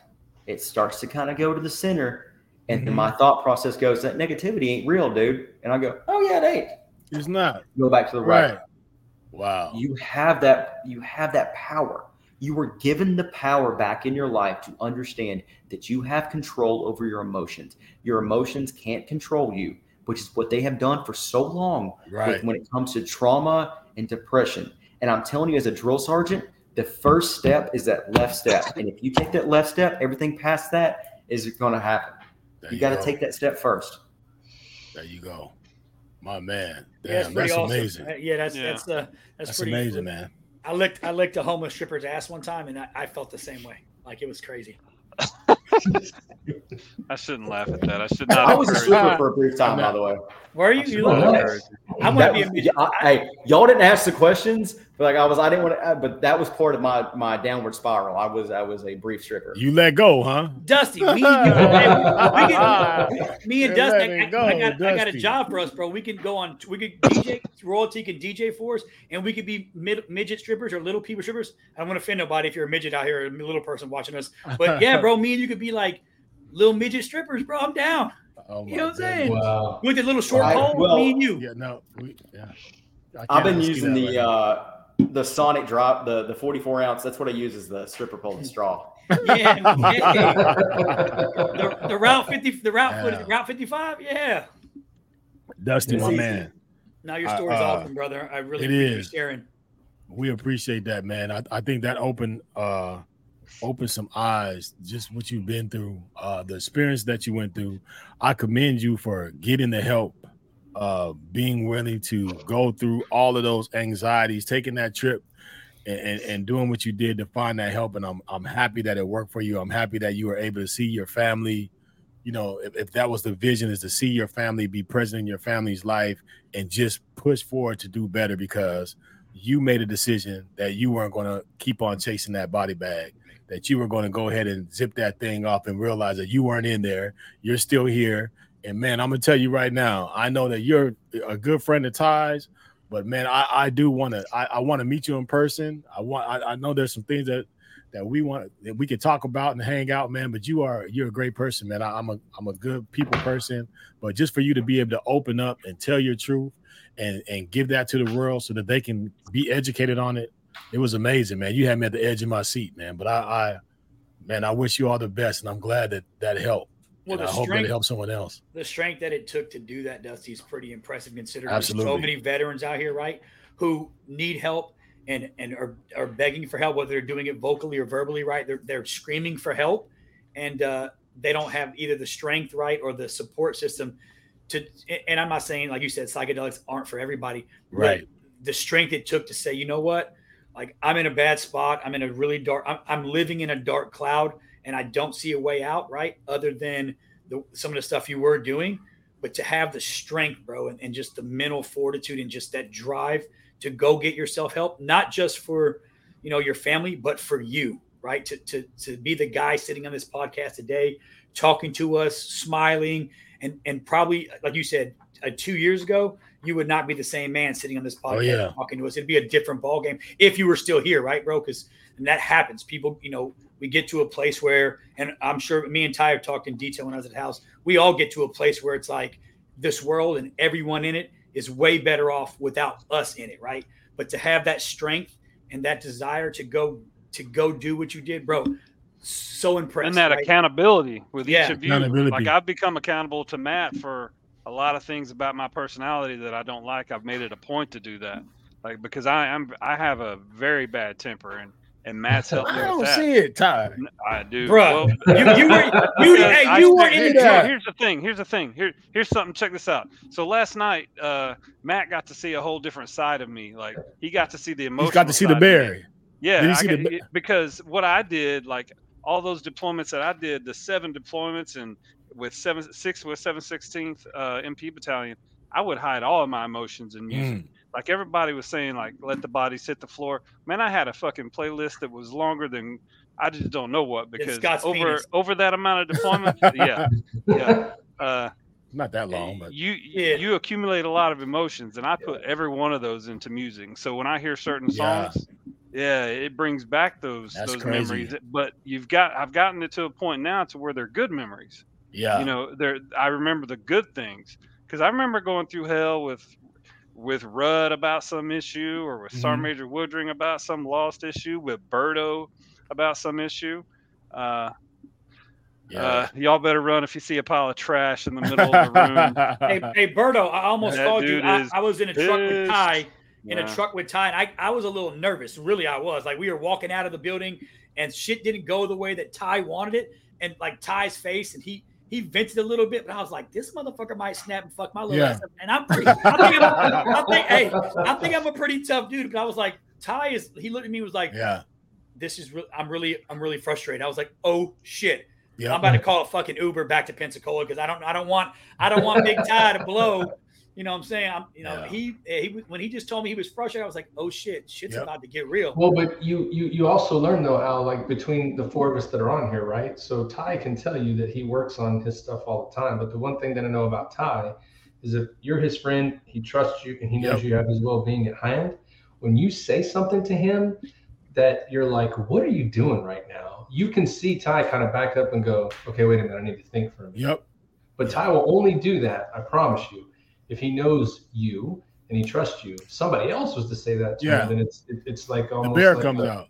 yeah, you're attacking it. So Ty, for as much as you say you work on it, I appreciate that you're willing to stand back and, and kind of take a look at those things and all your friends to help you. That's, Yeah, oh, that's oh, an important Yeah. thing. There's an, and you know, just going through all of it. I mean, the story today was amazing. Like I don't, there's not much you can say more than everybody else has, but I'm just, I'm glad that you're here to tell the story, Dusty. because, Yeah, fuck yeah, bro. Um, it's one that needs to be heard for sure. Absolutely. I was thinking though, uh, as we get towards the end of this, though, Scott, is there is isn't there like a is- isn't there like some questions he needs to answer? I mean, Yep. Yep. He does. do for him.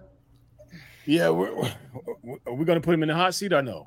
Well, I fuck mean, yeah, bro. He'll hell get a free gonna put him pass. in the hot He'll get a free pass because he's good looking. Fuck that. Either the good looking dudes get ugly dudes and good looking get the same business, bro. You get it. Everybody get this business.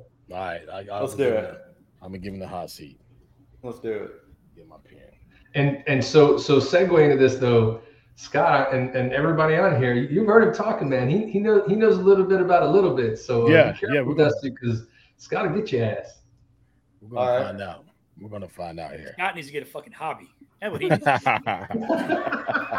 all right. So just just to be in all fairness, I'm gonna I'm gonna keep some of these the same.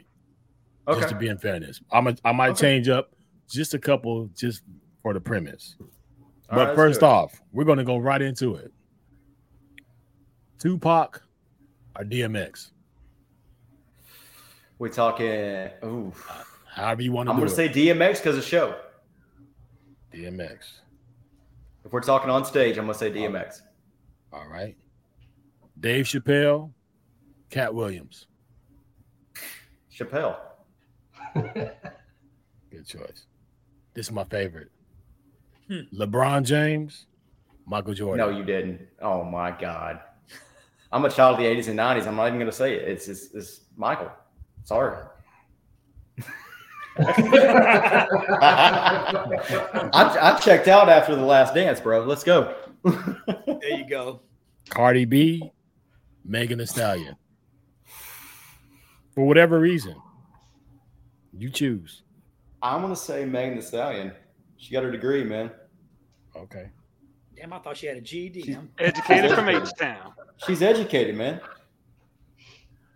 Super Bowl, NBA Finals. Ah. I'm going to say Super Bowl. Okay.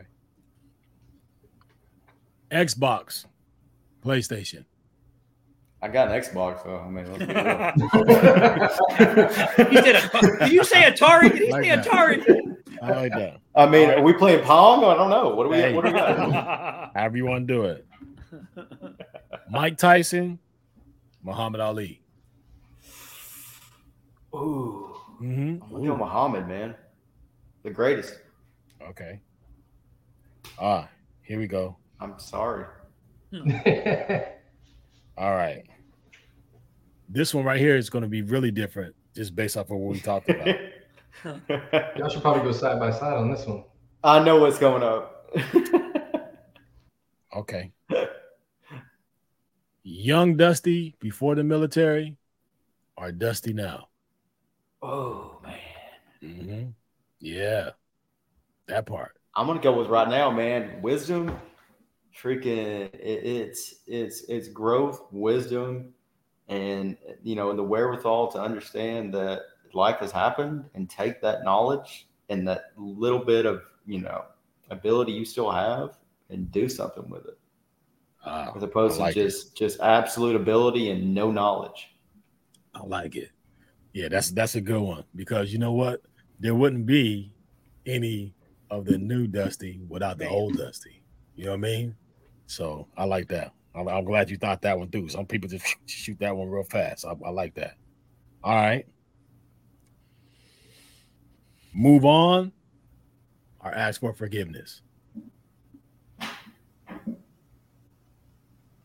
I'm gonna go in the I'm gonna go in the middle on this one, and I'm gonna say this because forgiveness is for you, not the other person. Mm. So there is forgiveness of others and understanding that you still deal with them in reality, and if they want to be a part of that, that's on them. You let them know that that's not a problem, and that you are who you are, and if they want to accept that and move into a healthy relationship with you, that's great. If not, no ill will, no harboring. It's acceptance of what life is, and you deal with your life how you can, because you don't mm-hmm. linger. There's, I will, moving on to forgiveness. I think are two separate things, but I also think they're two the same thing. Because if you forgive those that have wronged you, and then you move on, it's in their court now, not yours. Ah, I like that. Yeah, me too. Okay. Bruce. I'm all about fuck them. He's, I like. I wasn't saying that. By no means was I saying that. if you had a choice on being a number one country singer or a rock and roll star, which one would you be? I want to say rock and roll. Damn, you're from Georgia. I'm, I'm No, cutting no, off. no, I'm no, out no. of I'm Hold out on, here. though. Hold on. You know he had to say rock and roll because he got that Bret Michaels headband kick in the day. Hey, poison all the way, baby. But no, it's it's it's it's that. If we're talking old school country, we're talking like Randy Travis. We're talking like back in there. See, they didn't live that good life. But see, there's always been a rock and roll mind frame that's always been living it up. The only ones that are country music living it up are the ones right now that think they're rock and roll. That's the Facts. difference. Facts. Mm. nice. Morgan Wallen, Morgan Wallen is cookie cutter. All these Country, kids country cookie wasn't cool, baby. Okay. Look at Megan. She, I, I, I nailed it. I'm growing the hair. We'll see how it goes. Yeah. Oh, here's a big one. it's a big one. Prince or Michael Jackson? Prince. Yes. Ah. yes. Oh my Number one. MC, number one MC Yes. of all time. Don't care So what I'm talking about. He did everything in a band time. better than anybody that ever did it. Sorry. You talk about lyrics. You gotta go get look in his house when That that never man happened. died. How many songs that man had that weren't even listed?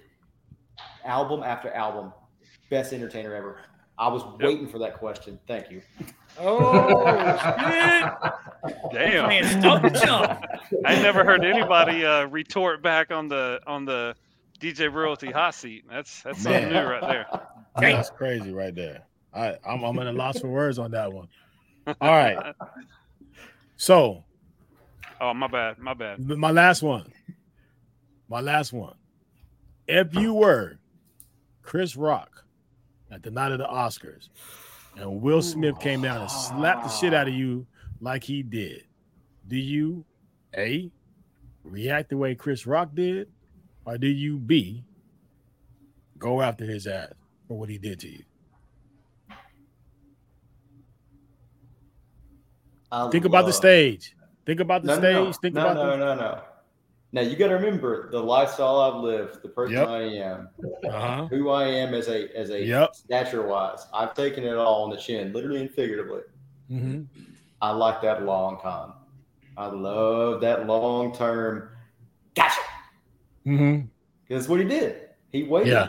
He, could have waited. done and he could have done a number of things, but Chris sat back and said, "I'm gonna take it." That All right. special that he had, that was amazing.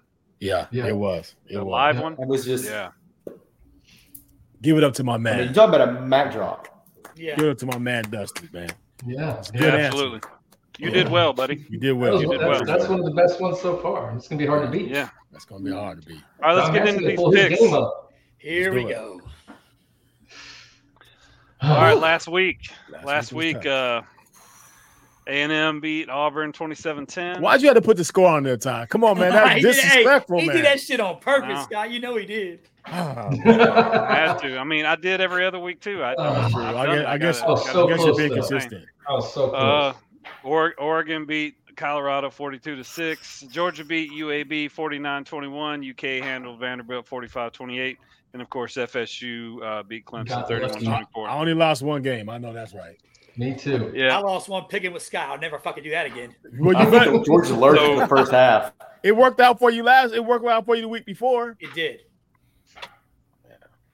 That was bad. And that's why people don't bet. Or All right, should. so Right. so so where we stand in the standings right now before we Here's pick where we the- stand right now. Matt and Scott are 16 and 4. Me and Al are 17 and 3. Uh, yeah, All right, so here- here we go. Who's first? Who went first last time? They don't. They don't go first this time. We'll- Ty I went first last time, because he was kicking our ass. who went first Yeah. last time? I did. All right, I'll go first. I'll go first. Uh, Texas A&M versus Arkansas. I'm going Texas A&M. Ladies and gentlemen, I know this is going to make your seats hot, but it's not going to make mine hot. I'm taking Colorado over USC. With my chest out, I'm going to say it because I just believe that it's, you're not going to see the same thing that you saw twice in a row. I've never seen Deion get his butt kicked back to back. I'm sticking with it. I'm taking Colorado versus USC. I said again, Colorado versus USC. I'm taking Colorado. I am going to take Georgia over Auburn. Yeah. Ooh, we UK versus Florida. That's a good one. Tough one. I just need one one thing, Ty. What was the score of that last UK Kentucky game? Just go back one. Uh, I think they, they won 30, 24, yeah, like 42 20 or something like that. So they're putting up some points. Yeah, they got a little. They got a brand new offense coordinator, new quarterback. They, they do have a pretty good offense. I'm all right. I'm selling them Kentucky Wildcats. I'm, I'm sticking with Kentucky. And for the buy for the uh BYE versus FSU, I'm taking Florida State University once again. Who the fuck is BYE? I thought it was, I thought it was That they were on they a don't- bye. Are I thought on a it's B, bye? I thought it's BYU. Who the fuck is BYE? Is that a high school? Or are they No, on a bye? FSU's no FSU's on a buy. So Oh, so so then who we gonna pick? I don't I know. thought- I thought that was- I thought that was forgot to bring that up during our production meeting. Dusty, what's your team? up. Duke Notre Dame. Dusty, what's your team? Notre Dame. Notre Notre Dame. Dame. Well, I'm saying I'm saying pick the Duke Notre Dame game. Okay, yeah, let's do that one. We'll go that way. Duke Notre Dame. Ooh, wait. That's the a cup one. day game. All right, uh, you know what? Because your name is Dusty, and I was on the call with my man Rusty, and Rusty is a Notre Dame fan. I'm gonna go with I'm gonna go with Notre Dame. I'm riding with my man Rusty. You know what I'm saying from Balfour Beatty. I'm riding with the, with my OG Rusty, and I'm gonna go. That's where I'm going. That's All my pick. So you got I got, you, A&M, I got you locked in, Scott. yeah, A&M, Colorado, Georgia, Kentucky, Notre Dame, right? Notre Dame. I don't know nothing about Notre Dame, but I'm And you love with it. the you love the left side of the leaderboard. I do. I do. Who's up? Go ahead, Al. A&M, USC, Georgia, UK, Notre Dame. Slow down. Slow down, Tito. You went by that real fast. Slow down there. What'd you say? Texas Uh, A&M, And what's the second one? USC, What? what? Okay. Okay. Georgia, UK, uh, Notre Dame. So, uh, good, quick question. You said USC because what? You think they're going to get beat like they did against Oregon? Oh, yes. You think it's going to be worse? I think it'll be worse. Oh, no. No, I think it'll be worse. But they've been they finna catch that double L. Okay. All right. Matt J. So We're Arkansas tied right surprised Arkansas surprised some people this weekend, and LSU had to come down to the end to beat them. And LSU is a good ass football team. Average. Texas A&M's quarterback got hurt last weekend, and they had the backup in. But that guy, he's he's pretty good as well. That's Oh, like BJ, a- son. yeah, that's a oh my goodness, man, that's a Yeah, it's a that's a tough tough, one. one. to pick. It is for sure. But I'm gonna go with Texas A&M, and I'm gonna tell you why right now. Because if I don't go Texas A&M, I'm gonna get Oh, yeah, you better- Yeah, you're going to own have to come sleep over here. You ain't But- getting no booty if you take Texas A&M. I do believe Arkansas. Texas A&M is going to win. I think they're going to pull it out. I think what you're going to find is they're going to have a new quarterback this week. Uh, oh, Colorado USC. Go ahead. I ain't going to be mad at you. Go ahead. Uh, You know, I'm going to have to go USC, and the reason I'm going USC is because the type of game that they had last week. I'm just thinking that Colorado may come in with such a chip on their shoulder that it's going to take a while for them to get moving, and they're going to go in there chippy, right? They're going to go in there angry. And uh, USC has been playing pretty lights out here in, in the first part of the season. I think it's going to be close. I don't think it's going to be a blowout, but I think USC is going to pull it out. Okay. Um, Georgia's going to destroy Auburn. Uh, oh, Kentucky, Florida. I'm going to go with Florida because Florida also surprised everybody with Tennessee, and I think that uh, Kentucky's playing well. But Kentucky was right at the same point that Tennessee was when Florida played Tennessee, and they they, they kind of sent that message. So if they let them running backs run loose, Kentucky's going to have a, a a hard time with that. So I think Florida's going to win, and then I'm taking Notre Dame. All right. Got you locked in, Matt. I've got uh Arkansas, uh USC, uh Georgia, uh UK, and Notre Dame. Notre Dame, he says. Yep. All right, my man, Dusty, you in the Dusty, building. you, you up, baby? Come on, Can I get okay? So so we're gonna go. We're gonna go with KJ Jefferson up in Arkansas. He's gonna take it. Jimbo Good Fisher is not gonna handle that. After that freaking battle they have with Auburn, it's gonna go to Arkansas. Okay. Colorado is gonna get it at home. USC is notorious for staggering around every single year and getting out there and losing to somebody that everybody else said they ain't gonna lose to. They've been dabbling in it. They should have lost to Arizona State last week. Colorado's gonna win. My Georgia, man. Auburn. That's my I'm man. a Georgia fan. Man, Dusty's coming hard. Damn, son. I'm a Georgia fan. ESPN. Let's do this. Bro, my entire family is all analysts. Like they that's what they did for their life. My son's an Gotcha. analyst. Okay. Georgia, we're going to not play in the first half because we don't know how to play in the first half. We're allergic to the first and second quarter for some reason. We're going to scratch it out because Hugh Freeze is going to come in there with a freaking chip on his shoulder. We're going to pull it out. It's going to be by about a touchdown, maybe 10 points because we ain't got a quarterback that's set No, himself up yet should- for it. so they're going to do what they did against South Carolina, is what you're saying. Bobo. Bobo, Bobo, Bobo. That is the reason that we cannot figure out what we're doing. Having said that, where, where's that game at UK, Florida? Is that at UK? Uh, Uh, no, it's at Florida. It's, it's in the swamp. Swamp. In the swamp, baby. They're giving too much credit to that Florida D. They really are. That's going to be UK. And I'm going to tell, I'm going to tell you right now, Duke takes it. Ooh. Duke. Duke at home. Dusty did tell everybody when he started and throughout that he's really smart, so I could see why he would pick Duke. Yeah. I tell you Oh, what, no. that, that Duke home. quarterback.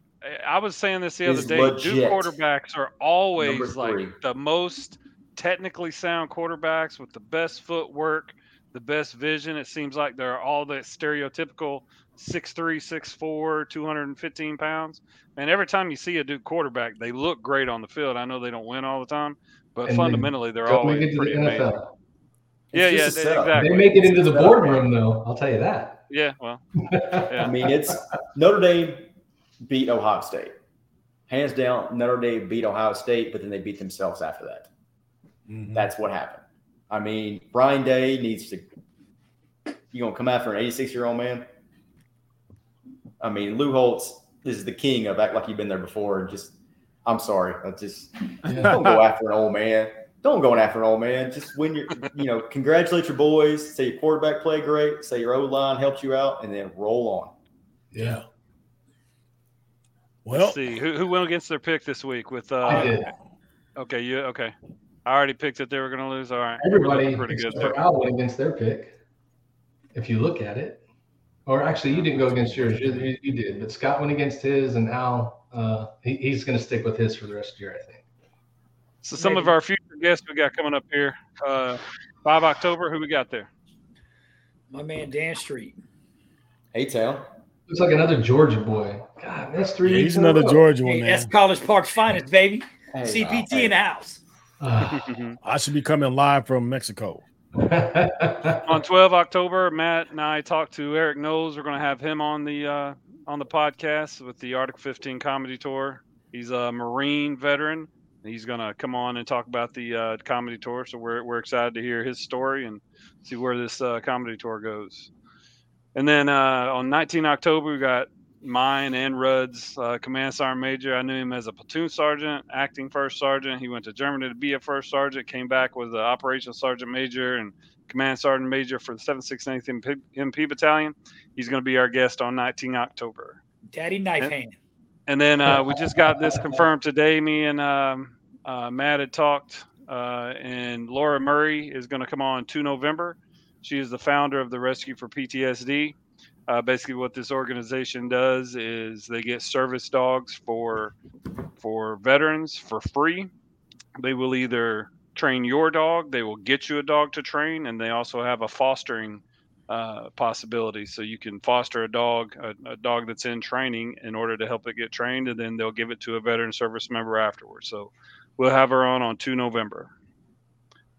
And then uh, I don't have a picture yet, but 9 November we're gonna have who is this here, Matt? So me and Al know these guys really well. I think Scott knows Rudy. I don't know if you know Christian, but Christian was in recruiting for a long time. But Christian Stover and I pretty much started together and ended recruiting together. So he was a, a, a lieutenant in 03 when I was at E5, second class. And then we met again with Al in New Orleans for recruiting.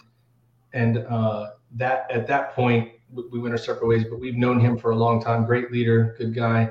And then he's going to be joined by the legendary Christopher Rudolph, Mm, another guy that ran with Don Massey for a little bit in Miami. They were in the gun show every day Rudy Roo.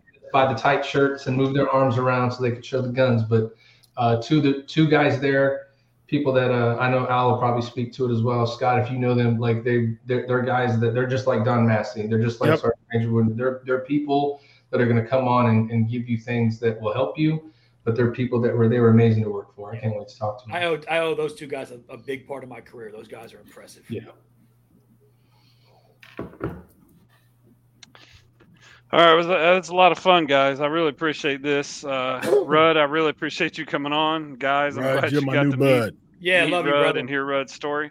Hey, Rudd, can you uh, can you tell me a little something before we let you go here about the uh, Veterans Center, and then maybe talk about uh, what that thing you have possibly come up with the ayahuasca? Yeah, so I um, I'm currently a volunteer based on school right now because God knows I'm trying to find something to do as far as a job. Um, I'm volunteering at the vet center three days a week, and I work with a vast majority of Vietnam veterans, and they come in, and every single one of these guys is dealt with. And I hate, I'm not saying this by any means to, to pull away from anybody else, but every single one of those guys deserve, guys, girls, whoever deserves 100% disability. They deserve every cent, every single bit of mental health care that they can get. And they are afraid to do it because they were treated so poorly for so many years and were never advocated for. And I got these guys coming into me, talking to me all the time. And the internal thought process, when one of these guys talks to you, it's like this guy's elderly and they're going to come, they're going to talk to me about the, that is not these people, man. They are seriously interesting individuals. And it, it really, I'm telling you, if I've never ever found anything in my life that has made me feel better after talking to somebody, it's every single time one of these guys checks into the desk and asks me a question or checks in. I work with these guys, like I said, three days a week, and there's not enough avocation for these people, whether it be from that era going forward. But they're going to have about 27% of Vietnam veterans are going to make it to 90. They're not. It's just it's just not going to happen. And and I'm going to say about the ayahuasca retreat, and I want to say one more thing, and I'll, I'll, I'll cut me off.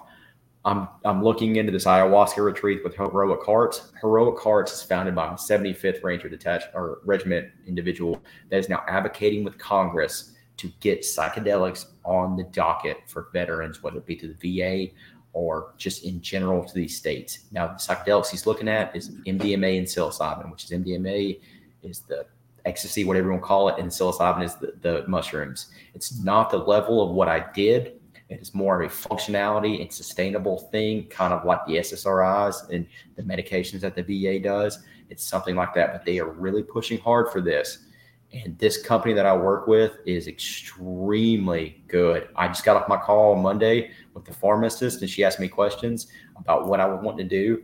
It was really informative, and it's such a great experience. It's, it's three ayahuasca ceremonies in the course of five days in the Peruvian jungle.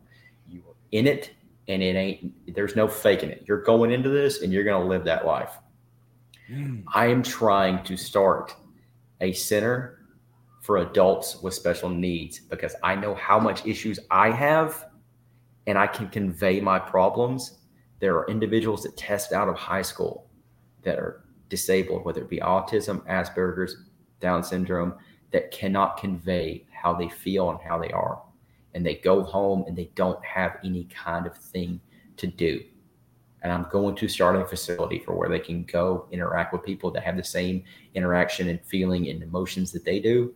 And they can work at a concession stand and give back to each other while they're making money.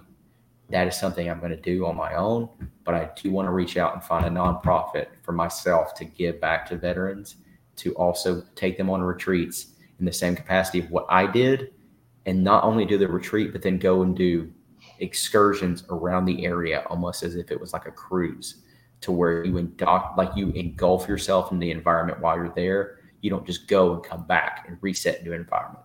You go you involve yourself with that community you feel it then you come back home and bring what you have My man. That's what I'm So I think we lost Al there. Maybe his power went out. It, it looked like. yeah.